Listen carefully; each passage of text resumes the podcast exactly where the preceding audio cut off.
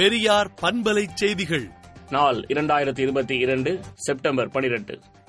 பதினொன்று பனிரெண்டாம் வகுப்பு துணைத் தேர்வு எழுதிய மாணவர்களுக்கு மதிப்பெண் சான்றிதழ் வரும் பதினைந்தாம் தேதி முதல் வழங்கப்படும் என்று தேர்வுத்துறை அறிவித்துள்ளது. புதிய கல்விக் கொள்கை திட்டத்தின் மூலம் நுழைவுத் தேர்வை திணிக்க பார்க்கின்றனர் என உயர்கல்வித்துறை அமைச்சர் பொன்முடி தெரிவித்துள்ளார். தேசிய அளவிலான சிலம்பம் போட்டியில் கல்பாக்கம் வீரர்கள் ஆறு பேர் தங்கப்பதக்கம் என்று சாதனை படைத்தனர். தமிழக பாரம்பரிய விளையாட்டுகளை மீட்டெடுக்க தொடர் நடவடிக்கைகளை தமிழக முதலமைச்சர் எடுத்து வருவதாக அமைச்சர் மெய்யநாதன் தெரிவித்துள்ளார்.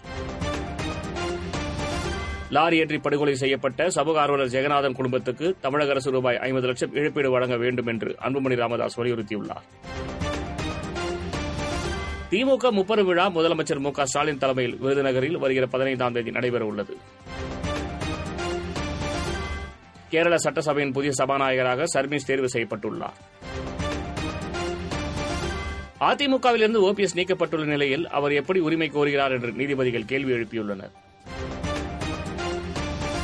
அரசராக அதிகாரப்பூர்வ முறையில் அறிவிக்கும் நிகழ்ச்சியில் மேஜையை தூய்மை செய்ய பணியாளரிடம் அரசர் மூன்றாம் சார்லஸ் கோபமுடன் பேசும் மீடியா வைரலாகி வருகிறது. பாப்புவா நியோகினியா நாட்டில் நேற்று ஏற்பட்ட நிலநடுக்கத்தால் இடிபாடுகளில் சிக்கி இதுவரை ஐந்து பேர் உயிரிழந்துள்ளனர். இலங்கையிலிருந்து வெளிநாட்டுக்கு படகில் சட்டவிரோதமாக புலம்பெயர முயன்ற எண்பத்தைந்து பேரை இலங்கை கடற்படை கைது செய்துள்ளது.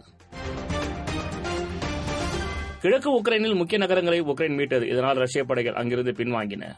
விடுதலை நாளேட்டை விடுதலை டாட் இன் இணையதளத்தில் படியுங்கள்.